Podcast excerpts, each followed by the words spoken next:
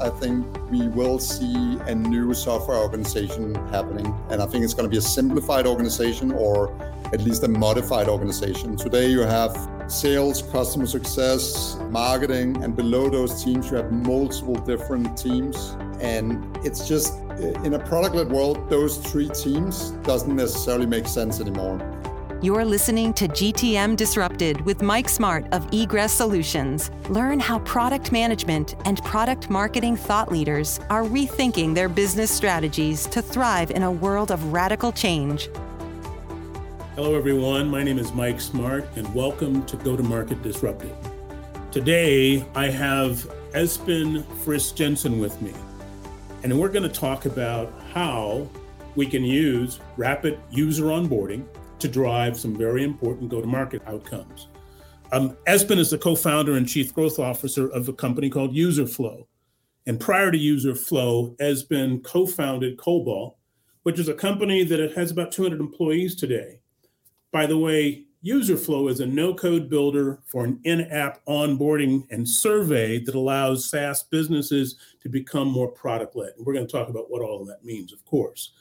Esben has a diverse background in technology, especially in the enterprise SaaS industry. Previously, Esben has been a chief customer officer. He has had a career with Accenture that started out as a consultant.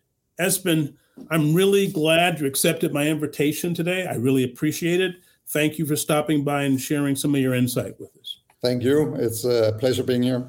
Esben, your career path is what I would call a fairly rapid ascension. You've done a lot of different things over your, your career, and it spans some years, but you're still relatively young. So I'm always excited to hear how people kind of get in rapid growth mode, kind of playing off your title there, but rapid growth mode to achieve some of the things that you've achieved. Would you mind taking a step back and maybe sharing some of the journey that you've gone through to get to where you are today?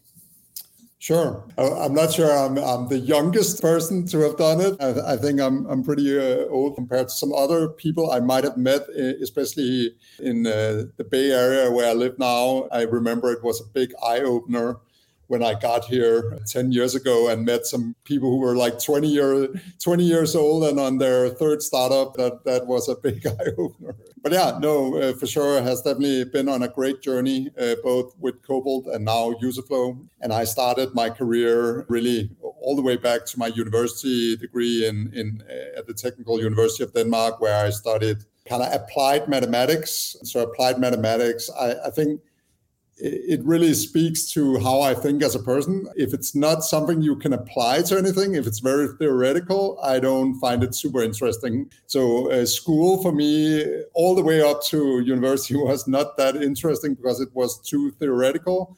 And I really loved when I didn't hit that kind of applied, where you could actually go out and apply your your mathematics and so on into the real world. So that was a big eye opener for me. And I, I, built some really cool mathematical models that are used in different companies today. And then I further wanted to advance my career. So I joined Accenture, which of course is a great way to kind of progress quickly. I got a lot of responsibility working for Accenture. They are good at like throwing you in the fire and kind of see uh, what happens. It see who uh, survives, really. Exactly. Right? so that was a lot of fun, but it was also kind of missed having a bit more tangible impact because at Accenture, you're kind of helping maybe one big organization to improve their processes with some kind of big, large scale IT system and the impact you really have is minimal in my view.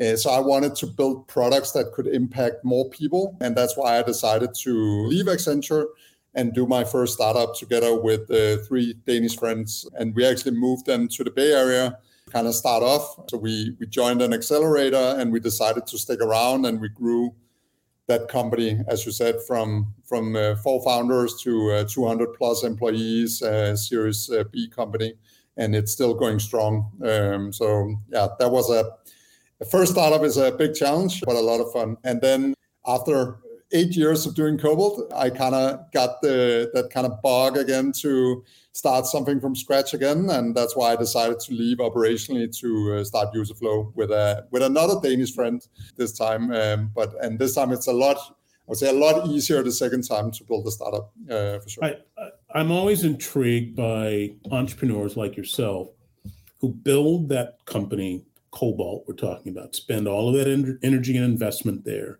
And as things start to move forward, the momentum is there, you step away. What's the driver there? Is it just an itch to keep that sort of that surge and that energy and that creative thing going? Is, is that what is that what drove you to, to leave Cobalt at that point? I think as a founder, you you at least me personally, uh, and I think it's the same for many other founders. Uh, you like to start things and take them from zero to one, or from maybe from zero to ten, but taking them from ten to one hundred. It's uh, it requires that you change your mindset, right? That you become a more kind of uh, that you go back a bit to the corporate roots that I decided to leave at Accenture because suddenly it becomes all about managing large teams, building processes, all that stuff. Really, what I wanted to do was to build products that people love and, and be really close to the customers in that way, right? And I think that becomes harder as a company grows because you need to scale. I think Cobalt was very is very successful. And when they reach that stage where it becomes more operational, it just becomes a bit boring to be honest for me. An uh, absolute change in what what's required to on a day-to-day basis. You're absolutely exactly. Right. and, uh, and either so i wanted i wanted to go back and be close to the product again be close to the customers be that early stage uh, where you can change things really rapidly. So yeah that's why i decided to do it. Good for you to identify your core strengths and what feeds you and what makes you passionate about your work and step away from it. Yeah, I think that that's the most important part because I could honestly, I mean, I worked in Accenture, right? I could man, I've managed big teams, so I could do it, but it's not my passion, right? It's not what I love doing. I love building product. I love you know that early stage. So you started Userflow. What is it? Two years ago? Yeah, so Userflow is a bit special. It was started in 2019, so that's okay. actually uh, yeah close to four years four ago years by my ago. Right. by my co-founder Bastian. So he is the like the developer, uh, and he built out the product, and then I joined him one and a half years, two years into that journey to basically grow the business, grow the the customer base, and grow our presence in the market. He started the company, and I joined him a bit later. So you started Userflow as a as a, as a rapid onboarding tool at a time when the SaaS industry, the, the sector of the market that most of us live around here in Silicon Valley or the Bay Area, um, in terms of technology, started going through a transition. And your title was one of the things that intrigued me when I discovered you through through the network. Um, what does it mean to be a growth officer today in today's environment? That's one. And then two, let's talk about how onboarding is really becoming a trigger mechanism to drive, I'll call it efficient growth. Yeah. So there, there are a couple different topics there. I think one big transition we're seeing in the SaaS industry is this move to what's called product-led growth, where you're basically uh, using the product as the primary driver uh, for getting customers, right? So you might have a free trial or freemium model where users can go and, and try your product and then uh, uh, experience the value and then buy potentially without ever speaking with a with a human right? And with that model you can argue if i'm managing that that model runs smoothly and so on then you can't really call me a chief sales officer chief sales officer or chief customer success officer because i'm not necessarily in touch with the customer. I'm not doing sales meetings necessarily. I might also be doing that, and that's an add-on. Uh, you typically call that like sales assist or product-led sales. So I also do that, but because the role suddenly involves a lot more than just like sales meetings, it also involves looking at how you attract the right customers, how you build your product in a way that converts the right customers. Then it's much more, I would say, a growth role rather than a sales role. So, from your point of view, it is really touching two things. It sounds like it is touching what I'll call classical sales initiatives.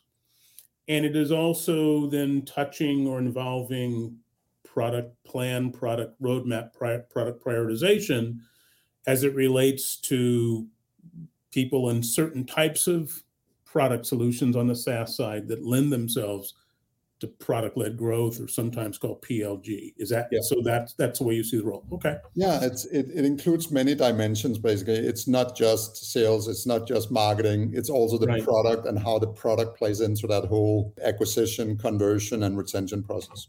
Okay. All right. And so then when you think about the capabilities of the problem that userflow is solving today can you talk about what problem that is that, that userflow's addressing and, and who are yeah. the ideal targets users and, and clients yeah, for sure. so uh, as part of uh, and that's a, not only in product-led growth but in general if you're a software business you want to onboard your customers and back in the day you would uh, some people would do onboarding with onboarding meetings right so you do a lot of meetings to onboard people and that's not very cost effective and if you really bring it to scale, it becomes very expensive. So what you can do with Userflow is build onboarding inside your product set. So you automatically can onboard your either your trial users or freemium users or your existing customers uh, better onto your product. And you're doing that to, of course, uh, convert more customers and also retain them uh, for longer. And the power of using Userflow is that you can build this kind of onboarding without using developers. So you can basically go to Userflow and then you can build it all with a with our no code builder. So if you're a customer success manager or product manager or whatever you are, a non-developer, you can build all the onboarding. So things like tooltips, modals, surveys, mm-hmm. hotspots, mm-hmm. checklists, uh, etc. You can build that all without uh, writing any code. And certainly, this is not a unique offering in the in the marketplace. So, what do you how do you differentiate for lack of a better term yeah. the solution you have from others there and there are lots of others out there yeah i mean we have 20 plus competitors or something right. like that exactly. so it's fun exactly. it's a fun market to be in uh, but that makes it exciting too i think a big part of it is our product led uh, growth mindset so we have the strongest product in the market at least that's what i believe and also what i'm hearing from customers and that's mm-hmm. of course the most important in a product-led growth world is that you have a great product. In product-led growth, because you have free trial or freemium, you cannot fake it till you make it. You really yeah. have to have a great product that, that that customers can see is great. The second thing we do is then we use uh, Userflow on Userflow. So we use our own onboarding tool to onboard customers, of course, right? And and by that we are also learning. Uh, we're eating our own dog food, right? I, I was going to say that's what I love to hear. You're eating yeah. your own dog food. Yes, we are. We're learning how we we can improve the tool while we're also getting value from the tool. So that's another big dimension uh, to why we are successful. We are really good at driving users to those kind of aha moments, as you call them, where they get to realize the value of Userflow quickly, and then they end up buying. So I would say it's it's this kind of mix between having a fantastic product and also having these product-led processes around it, like great onboarding, a great product-led marketing, sales assist and support when you need it. We have great support. So if somebody reach out on our support channel, we are always there to respond. We have a great knowledge base so people can kind of self-help, self-search for information and and many other things. It's really where you you think you should always think like self-service first and then uh, high touch second, uh, and that we've been very successful with that motion.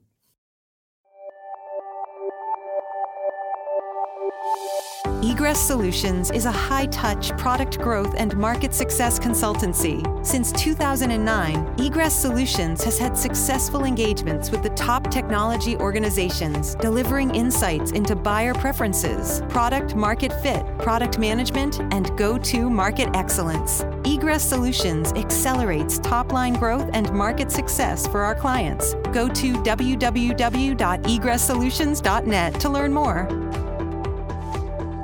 So here's a question that I kind of zoom out. When you think about PLG, product led mm-hmm. growth, we've gone through kind of an introduction, a set of high, highly visible examples of companies that have broken through and gone public, converted and monetized it. I, would ask the question of you where do you think we are in this cycle of using product led growth to change how we do business? To really change how we do business and and and just get your perspective on that yeah i think uh, the funny thing is it's not really a choice uh, you you uh, for now you can make it a choice, uh, right? And I think we're still in that kind of mix of generations where you can make it a choice. But when Gen Z is going to go to work and, and a lot more, it's going to be even more, right? This is a generational thing. It's people who grew up with computers, they expect self service. Uh, this kind of um, more old school process with the sales demos and meetings on meetings on meetings. It's not that that's not part of their generation, so they're not going to like it. So it's really a generational thing, and that's why we're seeing this kind of uh, me, trend towards uh, end users getting more power uh, because the end users expect self-service. Uh, so right. the companies need to adapt to that, basically. Let, let me lean in and, and pre-announce that it's not just my gray hair that makes me ask this question, but some of the previous generation you're speaking to aren't leaving the workplace as fast as we'd like. No. and there are, so I'm playing a little devil's advocate here, Esben. Yep. And there are certain types of applications or solutions that lend themselves to this product led growth orientation and some that don't. Yeah. Obvious example or applications like Slack or even some of them that aren't even as cool as Slack, if you still consider Slack cool, um, like QBO, QuickBooks Online, lends yep. itself to a bottoms up, single user step up to move. Then there are other applications which are much more comprehensive, require a lot more integration, a lot more complexity because they sit in the middle of a stack or they sit between two systems of record that may mm. or may not feed that. What are your thoughts? And I know you may not have the the absolute answer, but just what are your thoughts about how do then companies who are supplying those types of capabilities, how do they then start to bring in some of the benefits of product led growth? Yeah, I think so. First of all, I was being very kind of binary when I talked about the generational thing. I think it was more to say, I think even in, of course, in my generation, but also older generations than mine, there are people who wanted self-service and wanted great UX always, right? But there's also been a bigger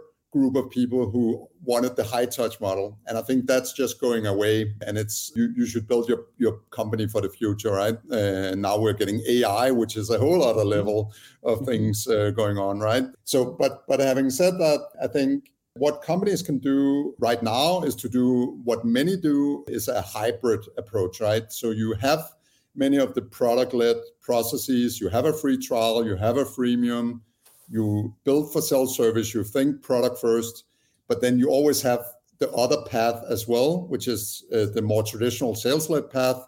So you can always jump in, support. You can do the meetings if somebody wanna do that. So you you basically let your your customers decide, right? So I think that's a good model to strive for right now. It's like that hybrid uh, model but I think we are going to see more and more companies being highly successful in being pure play product led. I think the most well known example is Atlassian, who yes. that's how they grew. Jira is purely product led grown business. They didn't have a sales team.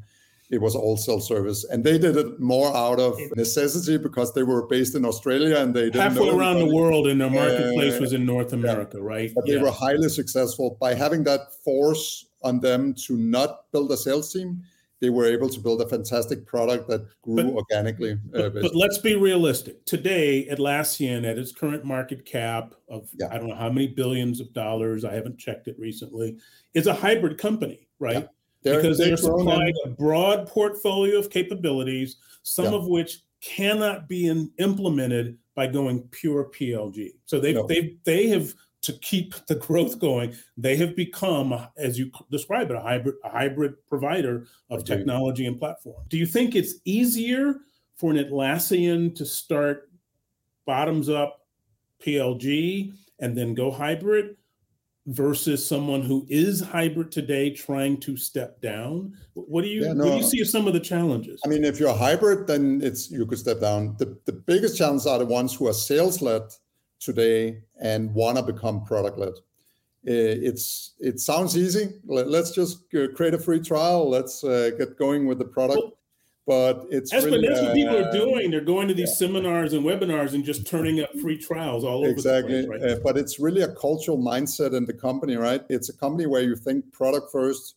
You always think, how can we solve this with the product? Can we improve the UX instead of hiring people to solve this problem, right? And that mindset is really hard to get away from. When you're a sales led, you you kind of have a tendency to always think people first. Yeah. you always think like, oh, we have this uh, support challenge. We should probably hire two more support people to help with that problem, right? Instead of thinking, ah, we should probably solve it in the product to avoid having that problem altogether, right? I've been in a company that was initially Cobalt was initially product led, then they moved to sales led, and then we wanted to move back to product led and that was a huge change management exercise that required leadership buy-in cross-functional kind of change management initiatives and so on so really really difficult but it's something I, I think a lot of companies need to to go through to be kind of future proof so starting off as a product-led company and then adding sales i think is definitely a lot easier because then you have the foundation of a great product. You have the foundation of uh, product-led processes and then sales become this kind of nice add-on that you add on top. It's not something where you have to change your entire mindset it more becomes the the kind of cherry on top that you add right you hit on some things that i think are really powerful i want to spend a few minutes just unpacking them and maybe we should go back and have you put on your Accenture consulting hat which is all mm-hmm. about problem solving not not potentially building out solutions what advice would you give a company? And these are a lot of the clients that I have. They are a traditional legacy company moving into the space. They're trying to shift right, trying to yeah. shift up and to the right. Yeah. More product led, more self service, removing human interaction where it's appropriate or where it's just creating friction for users and even friction inside their own organizations. What, what, what advice or suggestions can you give people yeah. are sitting in that spot? How do you, how do you, how would you approach that? Yeah, no. So we actually went through this with Cobalt. So number one thing is leadership buy-in. You you need that leadership buy-in. That's essential. If you don't have that, uh, and it it needs to be from the sales leadership, the customer success leadership, the product leadership, all of them needs to buy into this new future vision that we need to become more product led.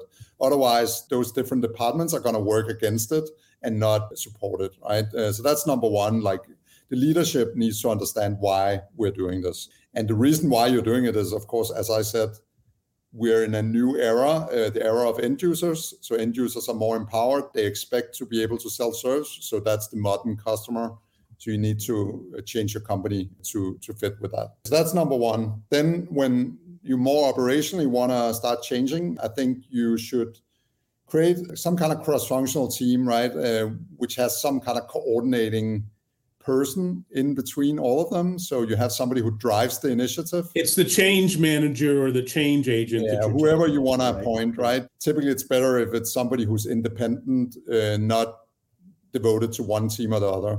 And then you can start doing a number of different things. One, you can start mapping out your existing processes and look at all, like, what are all the people driven steps we are doing today that potentially could be done by the product, right? And really map out your entire journey, user journey, and see how you could simplify it, cut away steps, but also uh, how you could change steps to be uh, more product driven. And then you should also, as you do this, you shouldn't overthink everything. So I think it's super important that you don't end up over analyzing every single decision, but you instead kind of iterate and move forward instead of kind of trying to do the golden solution all at once, right? Because if you try to do that, people are going to get scared. You're never going to get anywhere. People are going to analyze every decision. Don't do that. Make small iterations uh, that kind of takes you to the next step, next step, next step. That's why having that kind of user journey and these are the things we should probably remove or change is great because then you can take it step by step one iteration at a time and kind of uh, do that um, here in your in your message a couple of things that sometimes we have little or no tolerance for one is expect mistakes mm. you're gonna you're gonna you're gonna mess up some stuff right you're gonna make mistakes and two is that if you do it, it's better to fail fast than try and sustain it, make it perfect. That that's yeah. what I'm hearing. Is is will a tolerance for mistakes and a tolerance for failure. Yeah. Here's a question, two, actually two connected questions. About what size was Cobalt when you did this changeover? Just curiosity. We started when we were around 100 people, so, and so we were very sales led. Uh, and yeah. then we we we went on a transition. I wouldn't say Cobalt is, is still now they're more like a hybrid, right? But also still a large. So it's still a process going on today. Uh, it, it's a it's a big transition. I think another thing we did smartly was reduce the scope. Uh, so we we decided to only focus on the SMBs. Good. You can argue product led you should probably implement for all your customers, but should not again not scare anybody and yes. make it smaller in scope. Do small iterations. We decided to focus on the SMBs that had the simplest use case. They typically only we coupled it testing right, and they typically mm-hmm. only did one test a year it was typically for a web app. It was super simple, right? So in that way, it was easier to build the self-service process for something that's easy, clearly. It lets you embody the learning. I mean, so the internal organization can see quick results, can see yeah. success, can see momentum. No, I think that's very, very smart. Yeah. Now, here's the, the the connected question: Is planning wise was this considered a one year project a two year project i know you said it's still ongoing if you had asked me it was like a six month project when we started right like uh, let's just do the free trial let's get it going let's build some stuff right but reality is that it's not right it's like uh, if you're a very sales led company it's a longer journey uh, it, it, can take years uh, to get uh, even but it the good thing is that you're doing the transition because you're future proofing your company. And even though it takes a long time, you're taking steps every day towards that transition, right? And the power of product led growth is it's only going to make your product better because you become focused around your product, you become focused on the UX, how people try a product, which are really things you should think about even if you're not like a product led software business, right? You should really the product should be good. The product should have a great UX. It's all good, even though it takes years. It's still um, it's still you're you're going to continuously improve. As you look out, and you've sort of done a future projection prediction all the way through this, given where you sit. Do we see a place in the future, in your view, where different organizations exist if you're looking at true self-service and true product led or do you still see the same kind of multi-discipline organizations we have today? What's yeah, no, I, I, guess that's a trick question. I just did. Not, a, no, it's not intended to be a trick question. It really isn't. It's a provocative uh, question, Esben, because yeah. that's what people are trying to figure out. Where are we yeah, going? No, it's right. Uh, no, I, I, I, I'm very. I have very strong opinions about this. I think we will see a new software organization happening. And I think it's going to be a simplified organization or at least a modified organization. Today, you have sales, customer success, marketing, and below those teams, you have multiple different teams. And it's just in a product led world, those three teams doesn't necessarily make sense anymore. Right. Uh, because now the product is front and center. The same reasons why I'm calling myself a growth officer is the same reason why one should consider do we really need three functions to serve our customers if we're product led, right? So I think we're going to see a merge, at least between sales and customer success, and potentially uh, marketing is going to change into something a bit different. But yeah, I think we're going to see a merge of some of these functions, and especially sales and customer success, which are becoming more and more similar when you move to product led. So, Esben, if that was a trick question, you tricked up a really good answer. Thank yeah. you. No, that that's that's brilliant. I'm curious when you look around, job related, professional related, or otherwise, where do you draw inspiration from? What things or what people or what types of things do you do to sort of pump you with the passion that you have for what you do? Yeah, no. So I definitely uh, so I look at LinkedIn, of course, what what people are posting, but I also read a lot of books, past entrepreneurs, the you know the people who built great stuff. So give me a few ones. titles that you that just yeah, pop big, right off the head.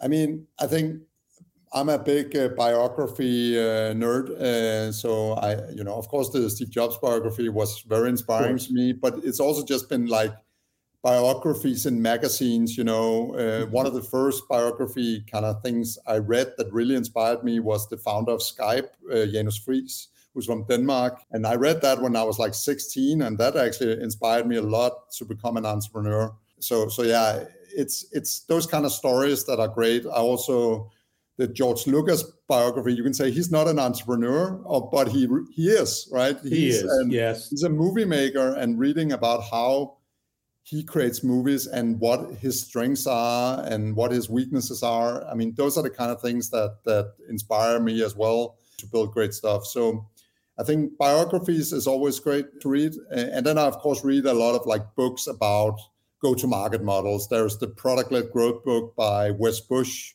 yep. which uh, I recommend everybody who's interested in product-led growth to read. There's the obviously awesome book. Now I can't remember the name of the author, but she she she writes about positioning, which is super super important in uh, pro- product-led growth, uh, even more important than in sales-led because in sales-led you will still have a person who can maybe save uh, here and there, but in product-led growth, uh, if everything is self-service, you really need to be really really strong in your positioning. Uh, for instance, at Userflow, we position ourselves as Uh, user onboarding, right? So everybody who is searching for user onboarding, they go and find that. We could also position ourselves as surveys, but we've decided not to do that, even though we have a survey uh, capability. So, By the way, the, the author of Obviously Awesome is April Dunfield. So yeah.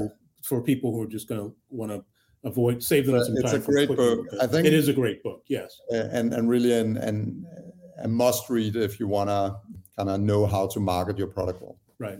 Actually, it's April Dunford. I said Dunfield. Yeah. Esben, this has been great fun. I might tap you and have you come back because there's some topics we just brushed over. I really would like to maybe dip, dip into a little more with you if you're open to that. Yeah, it would be my pleasure. Okay, Esben, thank you very much for joining us today. Appreciate you coming. Thank you. Thank you for listening. To learn more about egress solutions, head on over to www.egresssolutions.net.